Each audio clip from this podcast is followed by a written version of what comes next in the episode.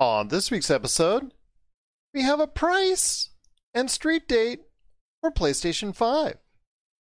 Mandalorian gets a new trailer.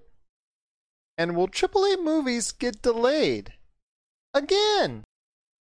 All this and more as we reach our next stop, the PCC Multiverse. Don't be alarmed. The quasi shimmering light before you is a trans dimensional gateway to other worlds, other voices, other thoughts, and other realities. Up feels like down, and down feels like the number seven on a Wednesday morning.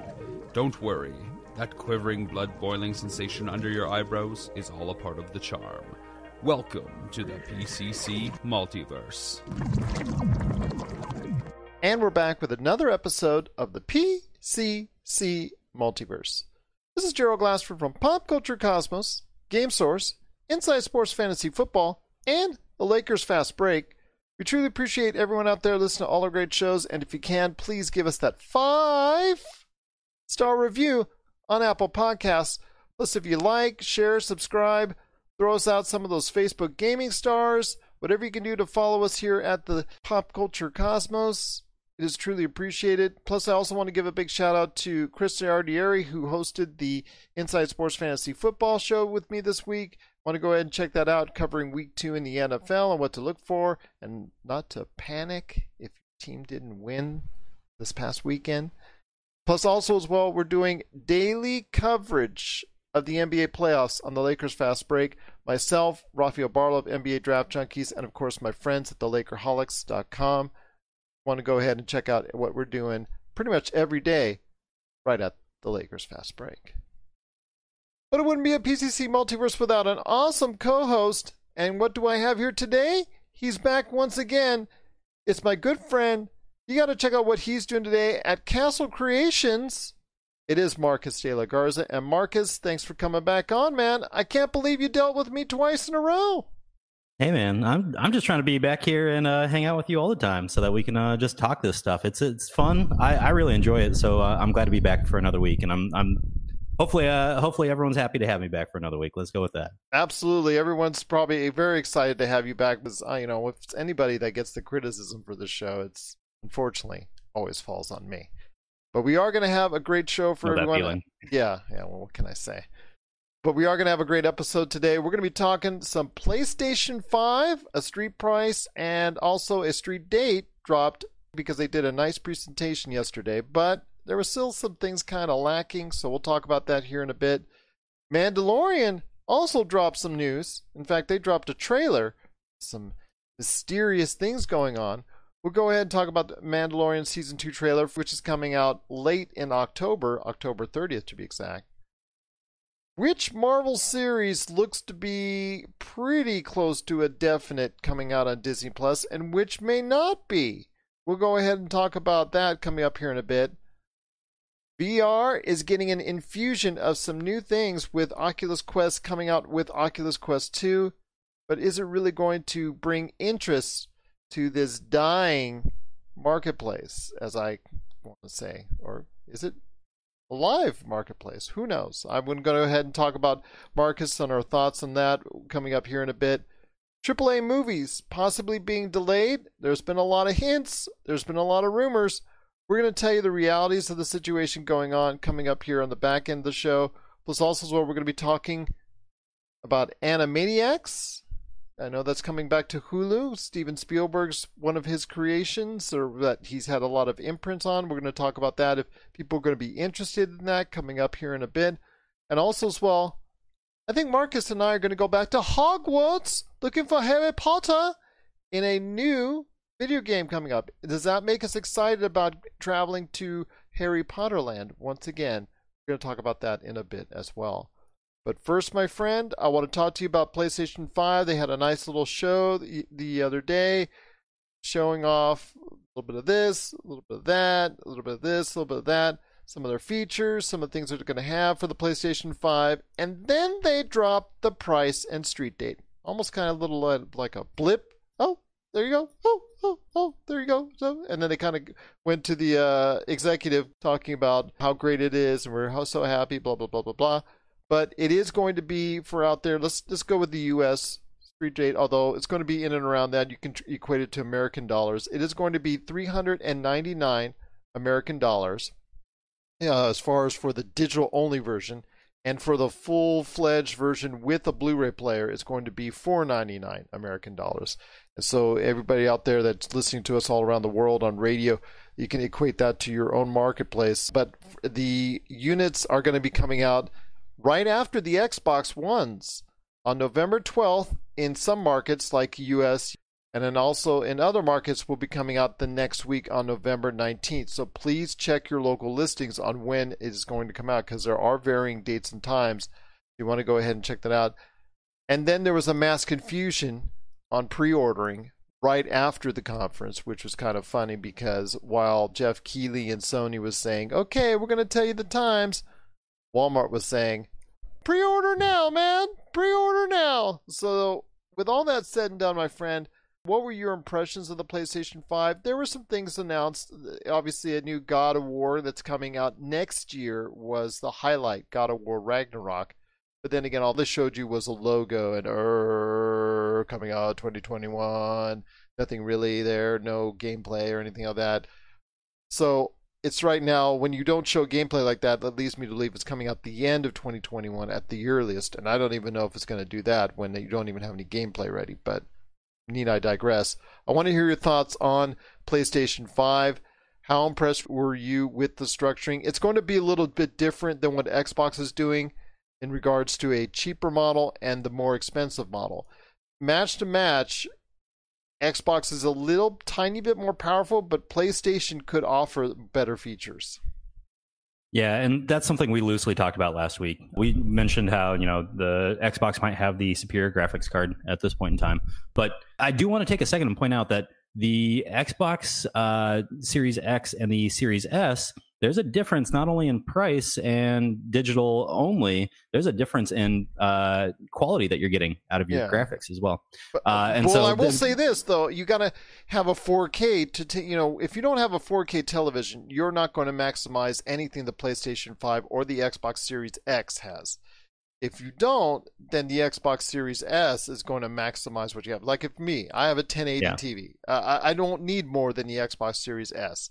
But if I have uh, the PlayStation 5, either digital or the the main unit, you know, it's going to uh, I'm going I, am going to necess- it's going to necessitate me getting a, a, 4K TV pretty much.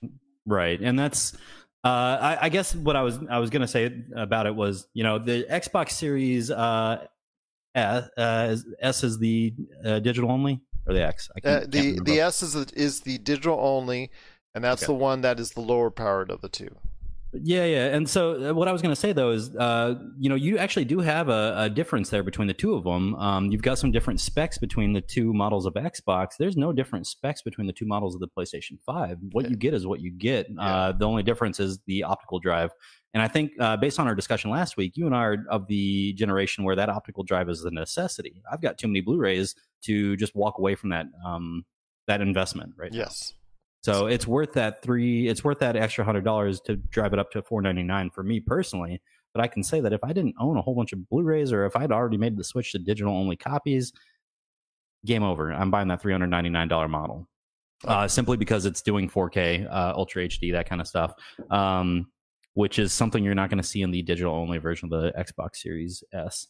Uh, and that's actually probably going to be the determining factor for me to a certain extent because we talked about it last week and it's a lot of it revolved around price uh, kind of depending on what the ps5 price was going to be i'm familiar with that uh, operating system so let me just go with that and so what i saw yesterday was enough to keep me in the playstation family uh, i was excited about what i saw but at the same time what we were talking about before we came on air was not a whole bunch of titles out right now yeah, and that's the you problem. Know? That's the reason why I'm not going in on this next generation yet, is because I want console exclusives that will go ahead and get me drawn in.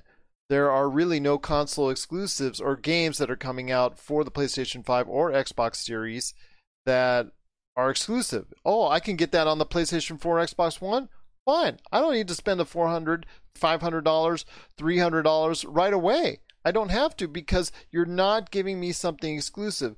Sure, with the PlayStation 5, it is kind of cool that they're with their PlayStation 5 Plus plan, they're going to go mm. ahead and drop PlayStation 4 games on there. It's kind of like a PlayStation Now what they're doing, but again, it's just going to be part of the service, and it's not just going to be something where they're going to drop a game each and every month or anything like that. They're going to actually have a, a library of games that they're going to go ahead and feed off of.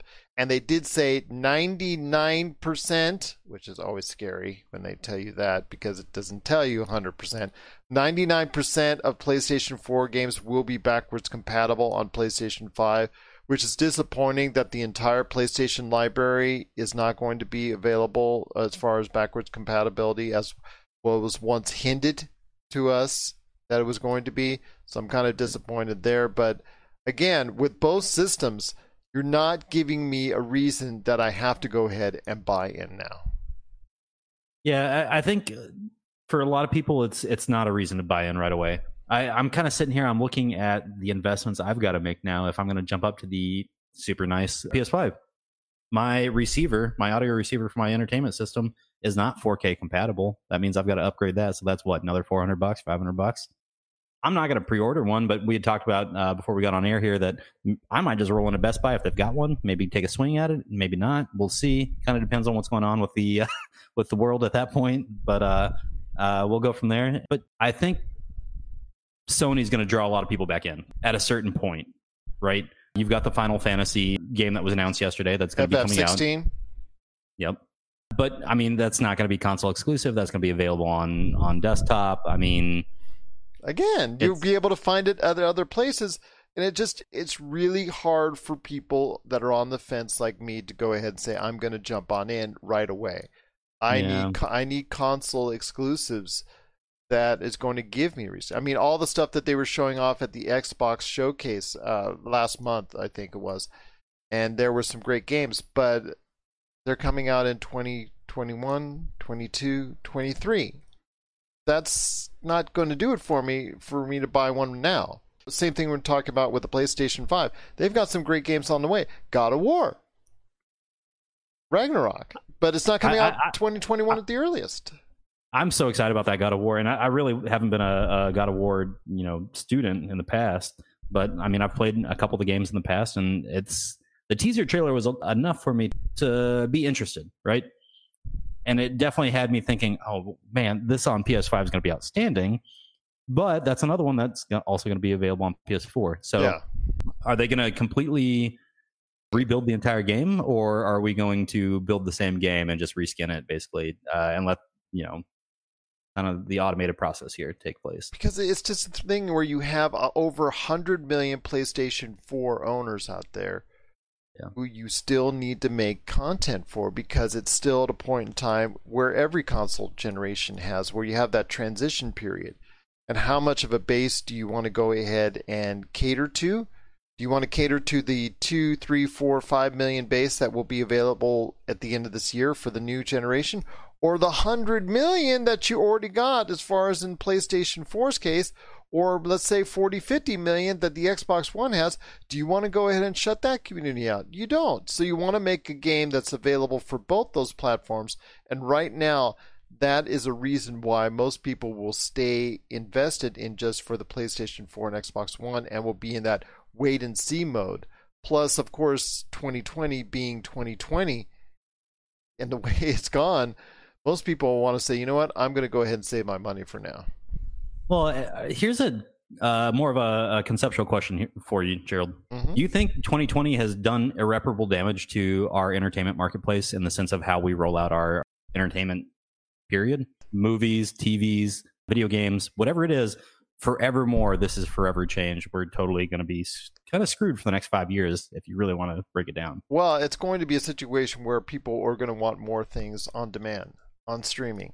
Uh, and uh, more people want to do things from home because that's what they want. That's what they're used to. I mean, Josh uh, had already pointed this out in previous conversations that he thinks it is going to be irreparably changed. And as we're going to be talking about later on with the AAA movies being delayed, it's going to be a situation where people won't be coming back to the movies for quite some time. So uh, we'll save that conversation for later. But yeah, eh, to answer your question real quick, I think the way we value entertainment or the way we perceive entertainment or the way we go ahead and most importantly spend money on entertainment is going to be done in a different fashion moving forward. Well, I'll tell you what, my friend, though, you said you're excited for PlayStation 5, so you are going to go ahead and buy day one, or just, as you said, roll in. There comes Marcus rolling in to go ahead and buy his PlayStation 5. So obviously, it's impressive enough to you that you want to go ahead and get it now.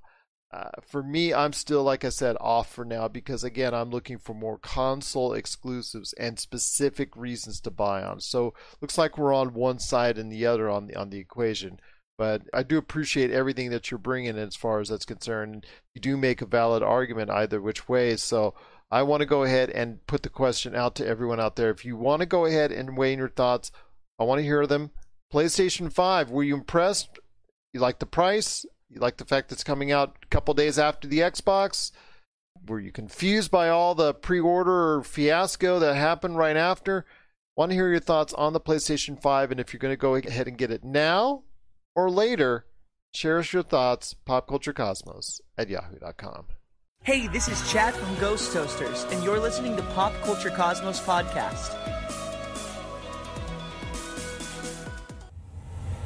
You've heard others, but nothing could prepare you for the shameful stupidity that is the Jock and Nerd Podcast.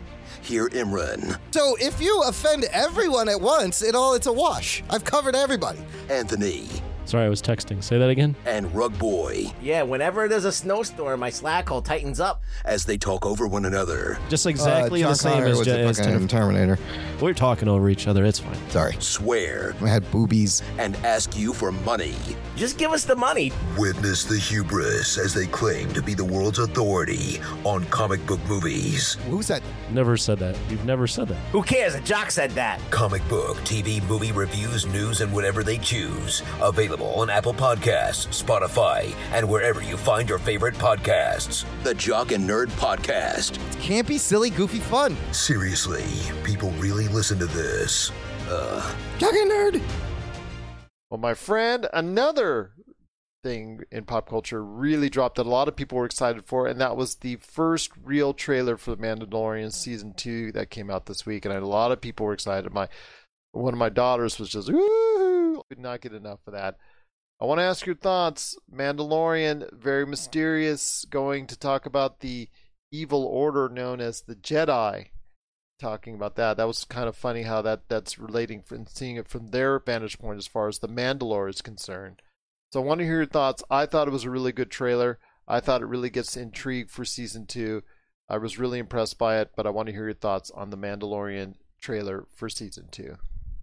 So uh, right off the bat, I, I do want to say they're doing something outstanding with their trailers and their production quality, just period. And I think that's more of a nod at um, Disney Plus than anything else.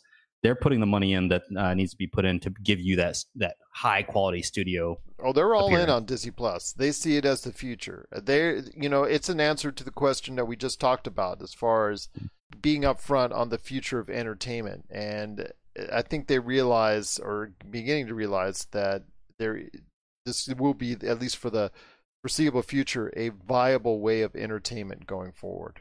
to point that out, if you watch the Mandalorian 2 trailer or the season 2 trailer, watch it uh, and take notice of the sets, the graphics, the CGI. Everything in there is pristine, and it's not just for the trailer. If you go back and you think about watching season one, there wasn't ever one of those moments where you're like, "Oh, that was some rough CGI," Yeah. and that's something that you get in most sci-fi based entertainment. You have that rough CGI moment where it's like, "Oh man, well, especially for out of money." television. yeah, especially for Yeah. television because usually networks won't spend that much on television shows. But as we're seeing with Netflix and as we're seeing with Disney Plus when it comes to The Mandalorian, they are willing to go all out. Yeah, and that's to me that's the most impressive thing here is you're looking at something that was so successful and uh, I really thought it would be tough to top Mandalorian 1 and we still don't know whether or not this will or not, but based on my take on the trailer, I would say Mandalorian 2 is going to be just as good as Mandalorian 1. Let's hope that the storyline actually develops and, and becomes something that we want to see here. The whole talking about the Jedi as the sorcerers portion of the trailer, I had to go back and watch that twice because it was it, it made me laugh. I'm sitting there thinking, and and you hear the uh, you know go take the uh, search for the child's home with the sorcerers, known as the Jedi, and it was just like, oh my god, we've only heard the Jedi perspective. We've never heard like the Mandalore perspective and heard them talked about as sorcerers, as magicians, or anything like that. So Mm, So no, that was cool. I like that perspective of it because the fact that not everybody sees the Jedi as this lawful peacekeeping force that you know everybody should go ahead and and respect or fear either which way. They at the Mandalore see it as an enemy. Uh, or at least a long-standing enemy at that. And then you saw the part of the trailer where they're at the port, him and the child, aka Baby Yoda. I'm just gonna call it Baby Yoda. I'm sorry. No, just call it Baby Yoda. Baby Yoda. I'm sorry. yeah, Baby yeah. Yoda. But anyways, uh, you're seeing right there with Mandalorian Baby Yoda, and then you see a mysterious figure who is actually WWE Sasha Banks, minus Mm-hmm. the fluorescent hair. But yeah, she was there, and then it disappears the next. Could she be an Order of the Jedi? We'll have to wait and see if the, what kind of role she plays. It's kind of really cool that they gave her that nod in the trailer. It doesn't even go into detail about uh, what we saw at the end of last season with Moff Gideon, him trying to go ahead and, and basically be a, a thorn in the side of the Mandalorian who wants, and because he wants Baby Yoda. I mean, there's intrigue there, but you're right. It comes all down to the storyline. I had a, a cast list that was pulled up here, and I just looked over at it. I am. I- I've got my mind blown here. Timothy Olyphant's going to be in Mhm. playing Boba Fett. Mhm. How did I miss this? And then the original Boba Fett is going to be in there as well. He's going to have That's a role. amazing. He's going to get into the armor of Yeah. Boba Fett. So he's not He's- going to be Boba Fett per se, but he's going to get into the armor of Boba Fett. Somehow that's going to be worked out. But yes, we're going to see that happening. It's going to be very interesting. But you're right. To me, it comes down to the storyline because the storyline for season one, depending on the location, it seemed basically carried the show or didn't carry the show.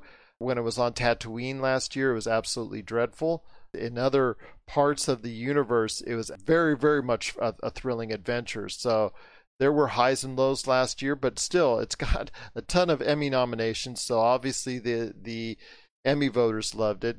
When it talks about what they're doing in Mandalorian season two, I'm excited. I see the people out there generating such interest into this new season and I see this as something that is going to be another big hit for Disney. I, I really think this is something that they're going to use as a foundation going forward.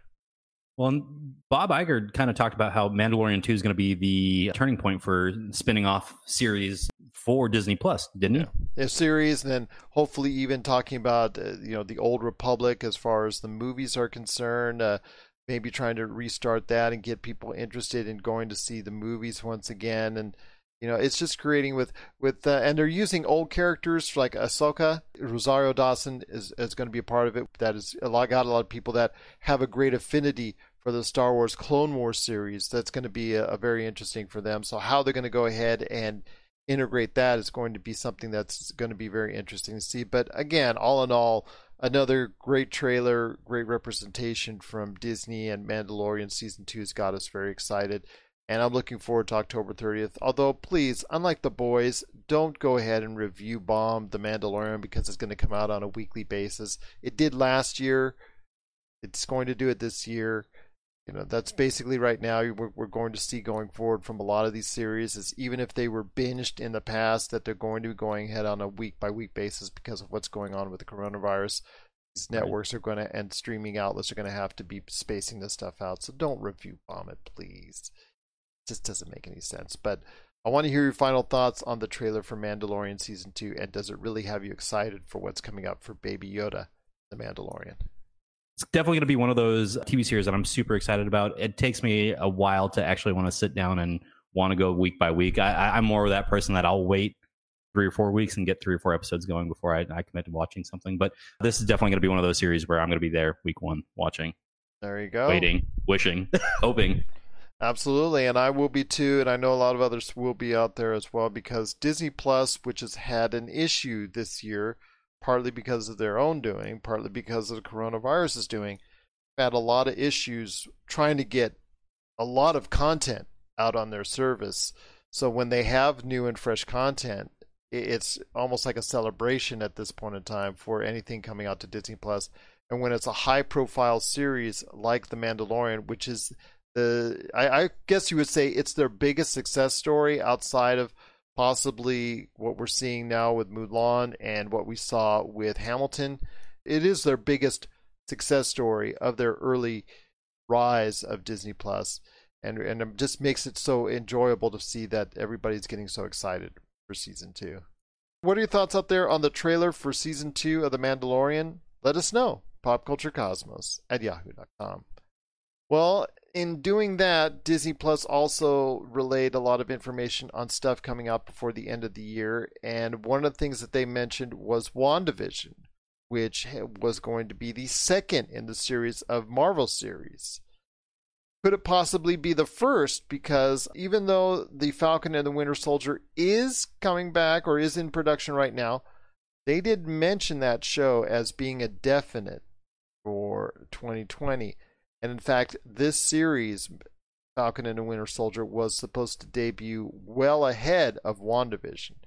WandaVision is still meeting its late 2020 deadline, but Falcon and the Winter Soldier isn't. So I want to hear your thoughts on Falcon and Winter Soldier and if you think there's going to be a major delay into 2021. Absolutely. It, it, at this point, it doesn't feel like that production schedule is anywhere where it needs to be. Just based on what we've seen, the delays we've had, and the continued delays that keep happening. I mean, this is something that's impacting the entire industry right now. So, how do we start measuring this, right? Uh, I feel like uh, almost we have to start looking at a lot of these networks and content producers and, and cutting them a little bit of slack to a certain extent. But at the same time, don't come out and tell me it's going to be we're only delaying three more months and this is the last time, right? Because we know that's not the case right now in 2020. I'm kind of excited to see where this goes. They could push to a February 2021 release and still have good numbers, right? Well, Uh, the, the numbers is not not the issue for me, my friend. The issue is why you wanted to put the Falcon and Winter Soldier in first in the first place. You wanted that as the first series because of MCU timeline stuff. So Right. that's the thing. WandaVision is really supposed to set up Doctor Strange 2. It's supposed to set up things in dealing with the multiverse and that aspect of it.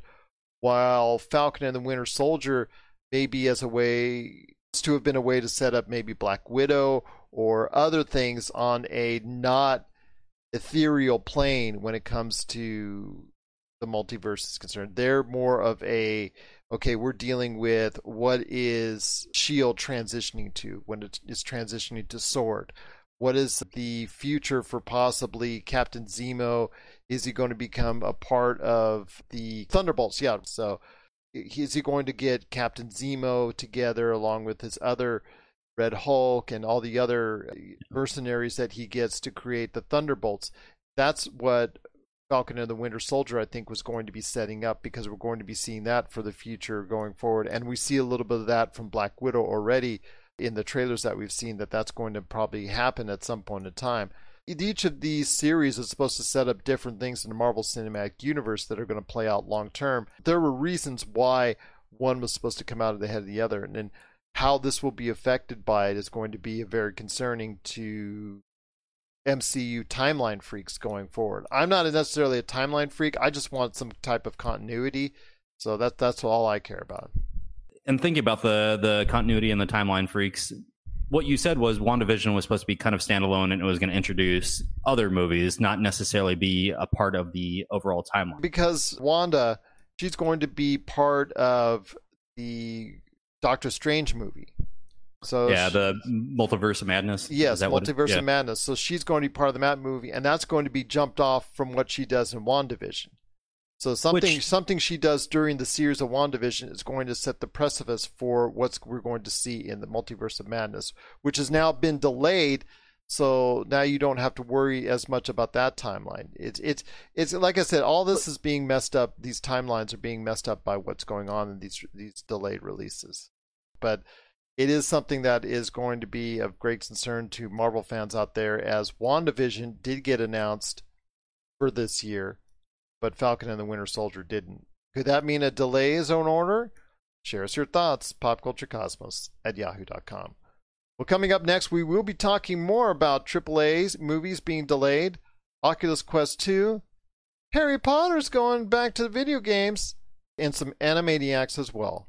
This is the PCC multiverse. Coming soon, Zero Cool Films presents Action Figure Adventure. Super collector Jay Bartlett hits the road once again in search of action figures, most iconic and noteworthy and rare figures, all in the name of creating the most ultimate action figure auction ever. He fronts the cash, the charity benefits in the end. What will he get? How will he get it? And how well will he do? Find out November 1st, 2020. And we're back with the PCC Multiverse, back along with my good friend Marcus de la Garza. I want to go ahead and ask you real quick Oculus Quest 2 has been announced. Cheaper, more powerful, supposed to be sexier, supposed to be doing all these great things. My friend, as someone who, as I'm not going to say I'm, I'm a, well, you know what? I'm pretty much saying I'm a naysayer as far as uh, the VR industry is concerned because when VR was being pushed down our throats in 2017 as the next big thing, PSVR, the original Oculus Quest, and several others that were coming out or in various stages of production. And we were being told that, again, vi- virtual reality was going to be the next big thing. I mean, for me, it's just like the second time around. I feel like the early 90s when I was being told virtual reality was being the is going to be the next big thing and then I see Virtual Boy from Nintendo, and I'm like, okay, Mario's all red, doesn't work for me. But I want to ask your thoughts on this. Uh, Oculus Quest 2, still at a price point, I think that is not going to be of, of interest to a general audience, which is the thing, is that's going to separate it from a niche to something that hits big is the audience that you marketed to. And to me, Oculus Quest 2, even at a lower price, even at a more refined, more powerful model is still not attractive enough to go ahead and garner a large general audience.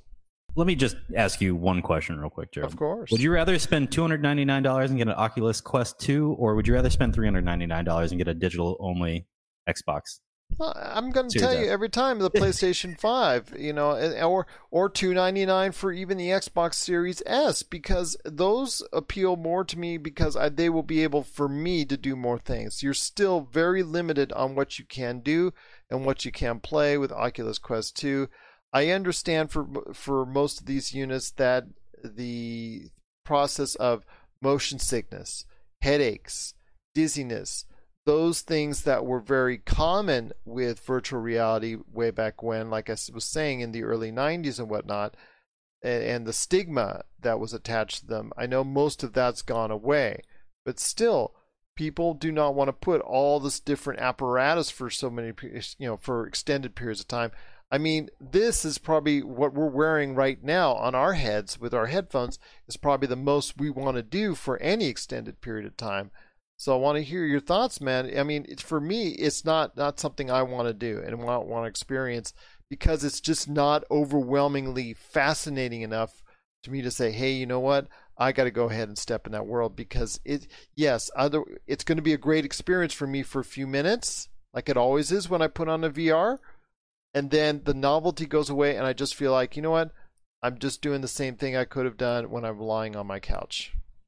Yeah, I understand that perspective, and it's a very valid one. I think it's one that most Americans have, right? Uh, and I think I'm the outlier here because I spend so much time in goggles doing the the drone flying stuff that I'm not bothered by putting on a big goggle set like that. Especially my my first pair of goggles were big box goggles. I mean, like they hung this far off my face, you know. So it's it's they they had and, and for the those that are listening, they hang, hang like six or eight inches off my face, right? So you've got this gigantic thing hanging off the front of your face, even you know, and sometimes even longer than these Oculus Quest ones are. It doesn't bother me, but I think that's because I've I've gotten used to it over time, and I only I'm only in my goggles for three or four minutes at a time, right? Because my drones are freestyle and racing drones. They they don't stay in the air for more than five minutes generally, especially when I'm I'm doing some crazy stuff. It's down two and a half three minutes. I understand where by the time I'm pulling my goggles off, that's when the VR sickness starts to set in for most people. Initially, when I read this story, I was pretty excited about this Oculus Quest 2. And you look at the price tag, and it's the same price tag as the Xbox Series S. $100 more gets you a PlayStation 5 digital only edition. I mean, what is the uh, attraction here? Because there's really none. You you kind of talked about it. There's not a ton of titles for it. You know, yeah, you can go watch some some some movies in your headset, but why do you want to spend that much time in your headset? Plus, also the fact that you, the interaction with other people, the interaction on multiplayer. I mean, you can go right now and hop on a game and go into a multiplayer with dozens and dozens and dozens and hundreds and thousands of people right now. You can just go play Fortnite and there's tens of thousands of people waiting for you. You can just go on NBA 2K which will, a lot of people will be going ahead and playing right now. You know, same thing uh, it, with Oculus. Yeah, you do have some multiplayer options, but it doesn't seem as infinite as the possibilities you have for when you go ahead and play a console or you just interact with people on other avenues of entertainment. And to me, VR is another form of entertainment. It doesn't seem to be, eh, for me, at least the same thing as I envision it the way I play consoles and whatnot. And I was talking to you about uh, if, you know uh, when I went to CES because I you know when I go to CES every year I do see the latest and greatest and what's updated with the with the VR virtual reality world and things of that nature. But for a couple of years, Microsoft had this IllumiRoom. That's what it was called, IllumiRoom. Uh, I remember Okay. the name. And you would walk in and it would have what you would see in a VR, except it was you didn't need glasses and you just walked in and you experienced it in your room, kind of like a holodeck. And it didn't work perfectly, mind you, at that point in time. But it, what to me that is the future. I mean, what we see on Star Trek with the you know you go into the holodeck and you you know you have those experiences. That's to me something I think is the future of the way our world will be, whether it be now or hundred years from now. That's that's beside the point. Just saying that is something that I think a lot of people are looking forward to. Then going ahead and experiencing it by putting on goggles and headset and having controllers and having this and having that and having more things than they already have right now. So I think it's a, a deep, deep dive and it's a big step for a lot of people to go ahead and venture into that I don't think people want to go ahead and take the time or spend the money on to go and actually take that step. I- It seems like VR for a lot of people is that wall, that wall that people don't want to go over right now. Yeah, and honestly, just pulling up the few videos I've found on the IllumiRoom, if you could make this technology work, this is what I want. Why would I put on goggles or glasses or anything else See what I mean? when I could just yes, yeah. I'm looking at the the the screen caps from this video. This is amazing. Yeah, absolutely. But unfortunately, Microsoft abandoned it.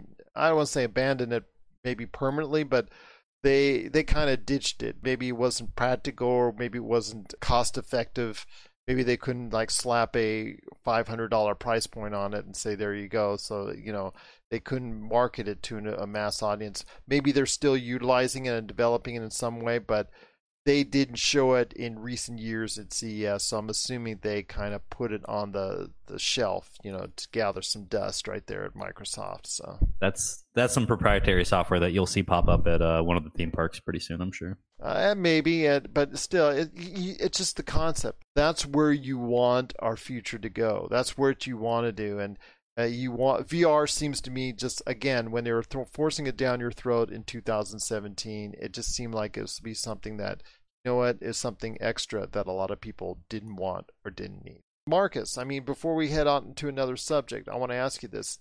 Is the Oculus Quest 2 something that you're interested in buying? I mean, is it something you want to go ahead and do? Because, like I said, of anyone, of either of us, VR seems to be a better, more attractive thing to you. Yeah, and I'll tell you right now that no, it's not attractive to me. And the reason I, I I'm going to say that is, as we were talking about the multiplayer aspect of that, I pulled up their library, and if you look at their multiplayer section of their library, there's no major titles out. I mean, and I understand there's not going to be major titles for this platform. I don't know. There's just nothing here that's more attractive to, me than an iPhone game. Right. At the end of the day, I can play most of anything like this on my iPhone. The only difference is it's not attached to my face. And you wanted to talk about iOS real quickly because Apple did have some announcements when it concerns a new update on iOS. Yeah, and uh, I mean iOS 14 just came out today. I'm pretty excited about it. They've got some really cool new features. Specifically, they, they're doing widgets on the on the home screen now, which you Android users have been able to do for years. I understand, but you know, Apple's finally yeah, uh, Apple's finally got that ability, and it's really cool. I've actually already set mine up. Here, I'll give you a little preview of it. I've got my weather running at the top of my screen now. But it's nice and clean. I spent a lot of time playing with it today. The other major thing is they've updated their messaging app. Uh, you can now pin messages to the top of your text message app, as well as you can reply directly within threads or reply uh, directly in open threads based on messages. Right? That's something that you can see you can do in Slack. WhatsApp and a few others. But it's to me, those little improvements are great, especially the home screen redesign, man. Like it, it just, it's clean. It's it's functional. It's everything I need it to be. They've uh, kind of introduced the app library where you can delete app tiles off your home screen, but they still live on your phone, so you don't have to stare at them if you don't want to. I mean, they've done a lot to kind of customize the user experience here, and it's it's it's got me hook, line, and sinker. Ah, welcome to the world of Android. There you go. There you go. But you know, iOS has a feature that Android doesn't have, which I hope they will never have, but I know that they will get at some point in time, and that's the feature of liking text messages and laughing at text messages. Mhm. That is the most annoying thing on the planet because you think you've got a text from somebody that's actually sending you a message. Oh, no, it's just somebody liking a message I sent an hour ago. Great. Thanks for wasting my time. Oh, somebody liked another. Oh, somebody laughed at one. It's just like, okay, was not needed. It absolutely was not needed. It's for when you're dealing with those people that need the last word. So like that's when I use it is, you know, when I'm texting somebody and they, they like absolutely have to have the last word. Instead of texting back, I'll just give them a thumbs up or a heart or, you know, a haha. That messes with them. I like to mess with people. Well, yeah, that's one way Apple messes with Android right there for you. so, what are your thoughts on the new iOS and also as well Oculus Quest 2? We want to see if you're interested in Oculus Quest 2, and then how is your experience so far with the latest edition of iOS? Share us your thoughts. PopCultureCosmos at yahoo.com. Oh, I want to check my phone. Oh, it says somebody liked what I just said. What do you know? Thanks for checking out the PCC, you know, the Pop Culture Cosmos. We'll be back in one moment. If you need your video game fix, be sure to check out Retro City Games. Located in Town Square on Las Vegas Boulevard or in Henderson, Nevada, Retro City Games has the cure for all your video game vices. Retro games and games for current consoles Nintendo, Sega, PlayStation, Xbox, and more. Retro City Games has all the staples from any library and some highly collectible offerings too. So pick up a few games today at Retro City Games in Town Square on Las Vegas Boulevard or in Henderson, Nevada. Retro City Games is your video game metropolis. Well, my friend, there's more to talk about on today's show before we head on out, and that is AAA movies. Because Variety had an article on Black Widow possibly being delayed, or most likely being delayed, and that Disney is exploring movements of that and also Pixar's Soul.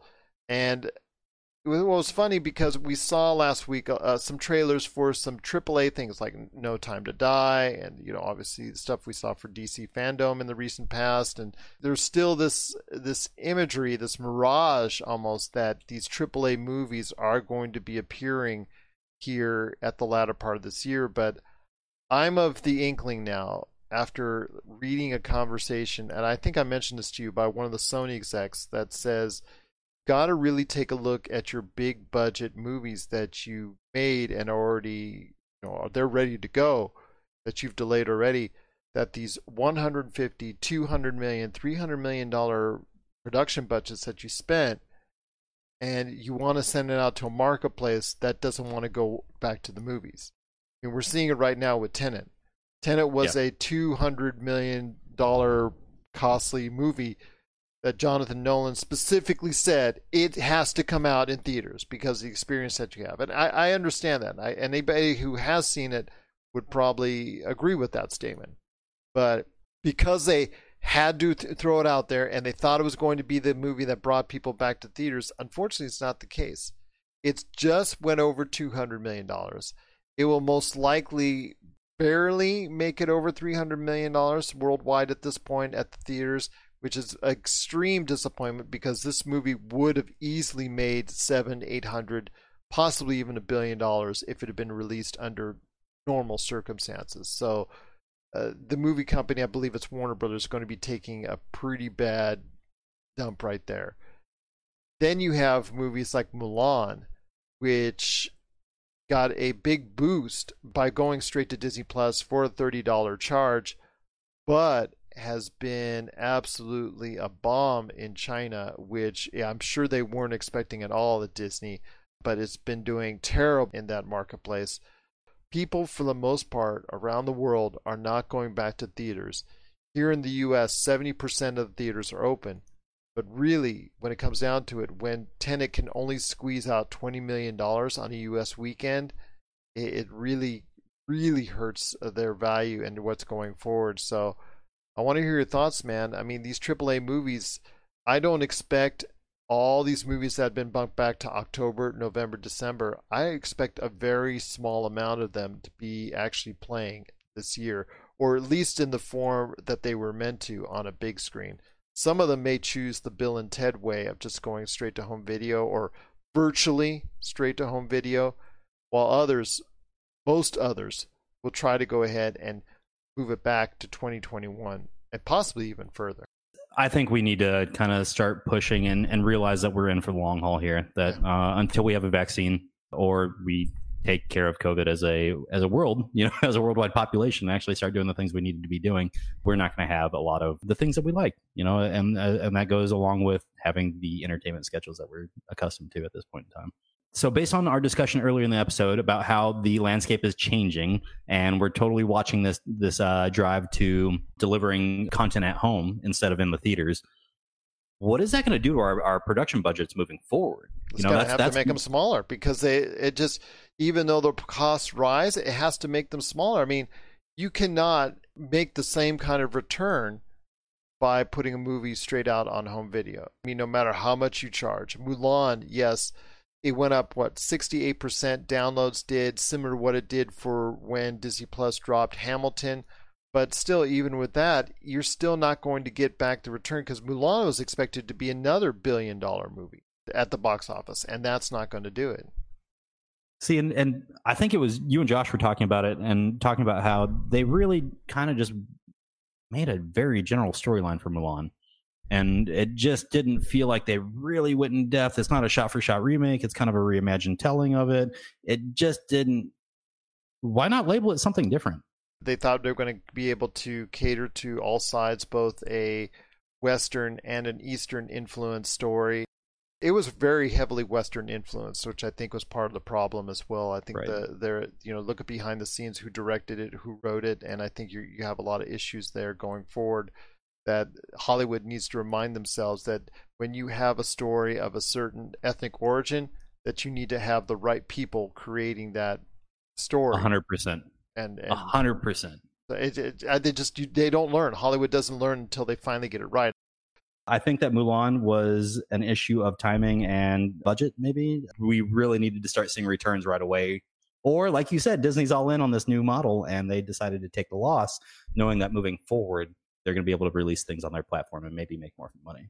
Well, we'll see how much money it makes. If Black Widow goes to that format, if The Eternals goes to that format, if Shang-Chi goes to that format, we're going to see it. That's going to be the way Disney decides its future for some of its films. I'm going to say that it's going to be those tweener films that they make for the most part. The films that are we're going to get a theatrical release, but we're not expected to do the gobs of money that the Marvel movies were going to make or the Pixar movies are going to make.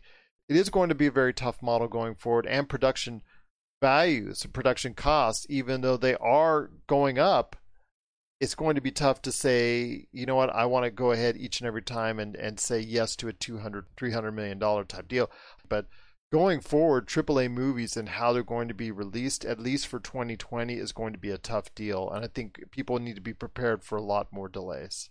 So, people, you want to keep up to date, please follow us on Facebook where we post the stories and articles and updates on all the major movies that are coming out what's going on with them, their status, if they're coming out this year, coming out next year, if they're being delayed, if they're going straight to home video. Find this out, Pop Culture Cosmos on Facebook. Well, my friend, before we head on out, a couple last things.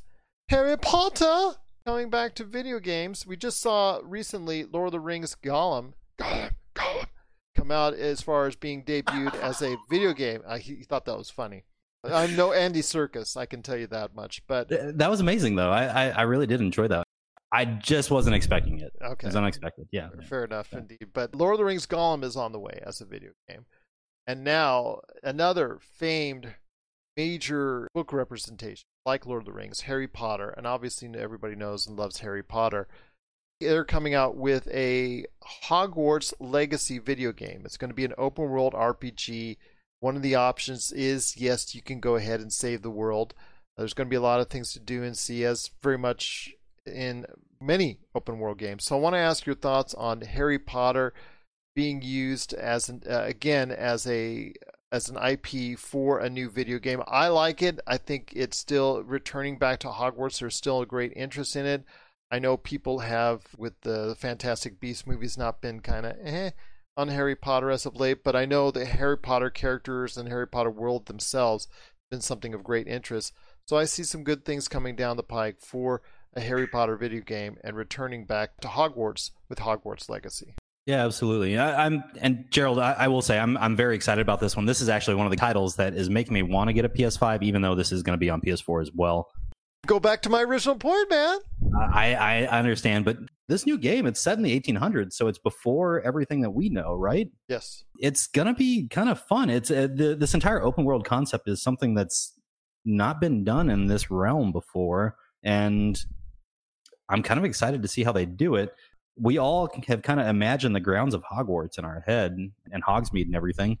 So I kind of want to see how everybody else chooses to represent it, you know, especially in a, in a format like a, a RPG. And so it'll be fun to kind of go through and explore and see how much of this world you can actually experience and, and play in. The idea of saving the world and doing all that obviously has to be in the game. You can't just have a billion different loose storylines unless you're Grand Theft Auto. You go. uh, need, need you digress. Yeah, yeah, yeah. But yeah, it's it's. I'm I'm pretty excited about it. I know that this entire franchise, and I'm talking about Harry Potter in general, not Harry Potter as a video game, but Harry Potter generally has been under fire over the last year because of J.K. Rowling's insensitive remarks that she's made. And, and so, and Josh is going to have something to say about that on the Monday show. He's already told me in regards to her new book, and we'll just leave it at that. Oh, interesting. I, will I'll definitely be tuning in, you know, to to listen to that then, because I have a feeling Josh and I have similar sentiments. Maybe. I don't know. We'll see. We'll, we'll see. Actually, you know, I do know, for, but, uh, but, we'll see. But what I do want to say though is this might be a really good way for this franchise to kind of rebuild itself independently of J.K. Rowling. You know, if you can bring a whole bunch of people in their late twenties to the mid thirties back to the Harry Potter franchise via the PS5, you know, that's generally that demographics that's going to have a little bit more money right now to be putting money out on, for a PS5. So why not give them a title that is going to draw them in? You know why I think that I have confidence, even though I'm not a huge Harry Potter fan. I'm going to be mm. honest with you. I've not really gotten. I've seen all the movies, but I've not really gotten into the lore of Harry Potter.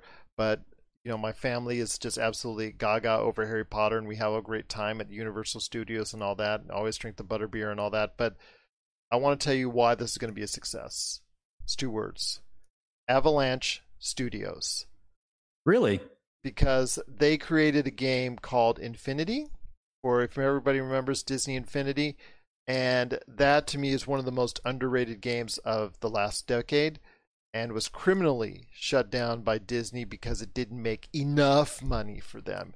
Even though the things you can do in that game for a game that was supposedly marketed for younger children actually was really cool for all ages to play. The sandbox mode that you can play in and create uh, the things you can do in it were dare i say it infinite. And it, it, just it was a great experience. My kids loved it. I enjoyed it. It was just truly fantastic. And the way it interacted with the figures that we still have today here mm-hmm. at the house it was truly an enjoyable experience. And again disney just you know they didn't want to deal with video games directly anyways they just said okay we're going to go ahead and sell it off to ea or whoever else that wants to go ahead and do our games but we're not going to do it ourselves anymore so that was kind of very disappointing to see but avalanche is a great studio and i truly believe that they're going to make hogwarts legacy a great success well, and just taking a quick look at their Wikipedia page, I mean, they got offloaded by Disney. They got picked back up by Warner Brothers.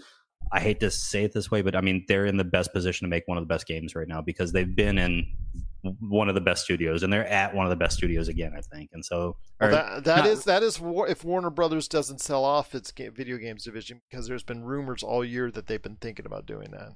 Yeah, COVID's not helping that right No. now. I know that, but yeah. So we'll see how this comes out. I, I'm pretty excited about it, and and now well, that COVID could be the- helping out because video games as a whole, the video game industry has been one of the most profitable for 2020 in this time because everybody's staying home.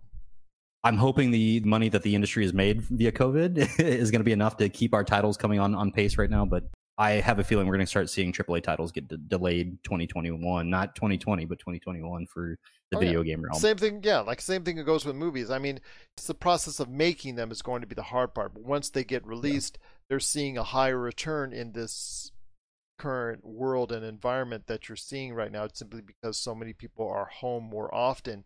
But it, yeah, the process of getting these games made is going to be a little bit trickier, like not only with films, TV, video games, anything out there as far as the entertainment industry has been greatly impacted in a negative way as far as the production of this. So definitely we're going to be seeing more of those delays with game titles, movie titles, and pretty much anything entertainment going forward. We're going to be seeing plays and beyond.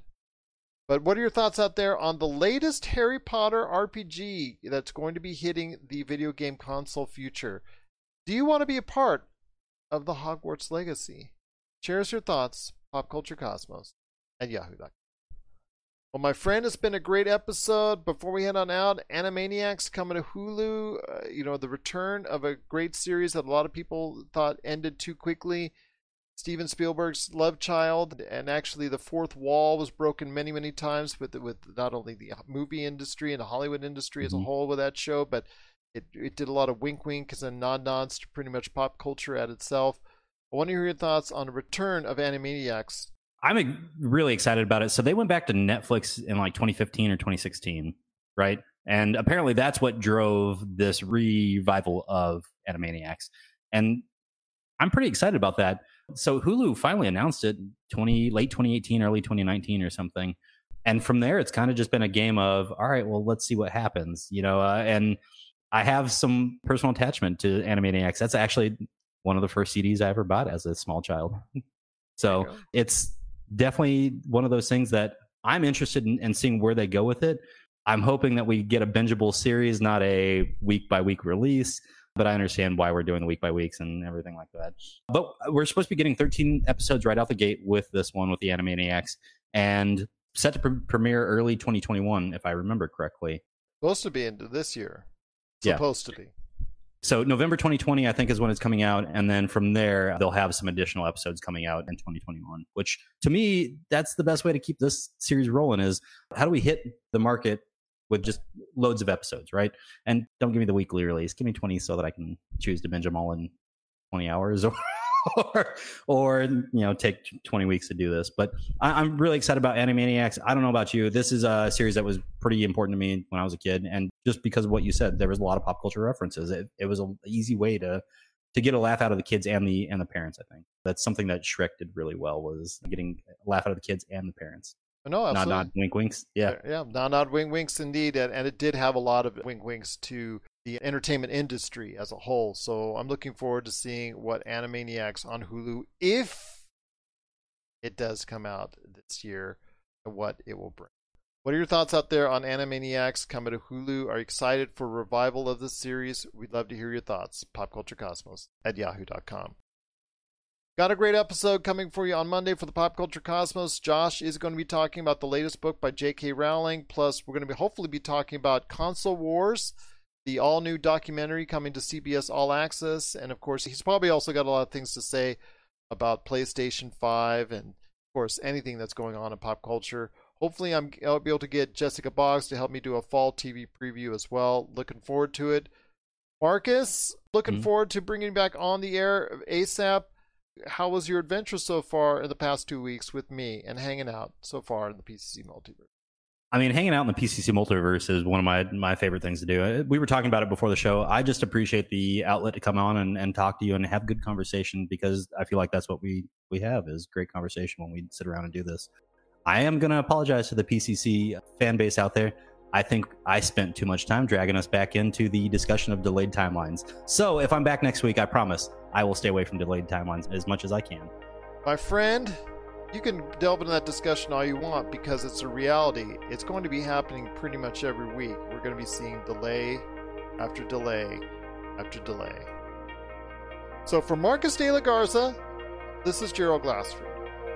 It's another beautiful day in paradise right here in the PCC multiverse.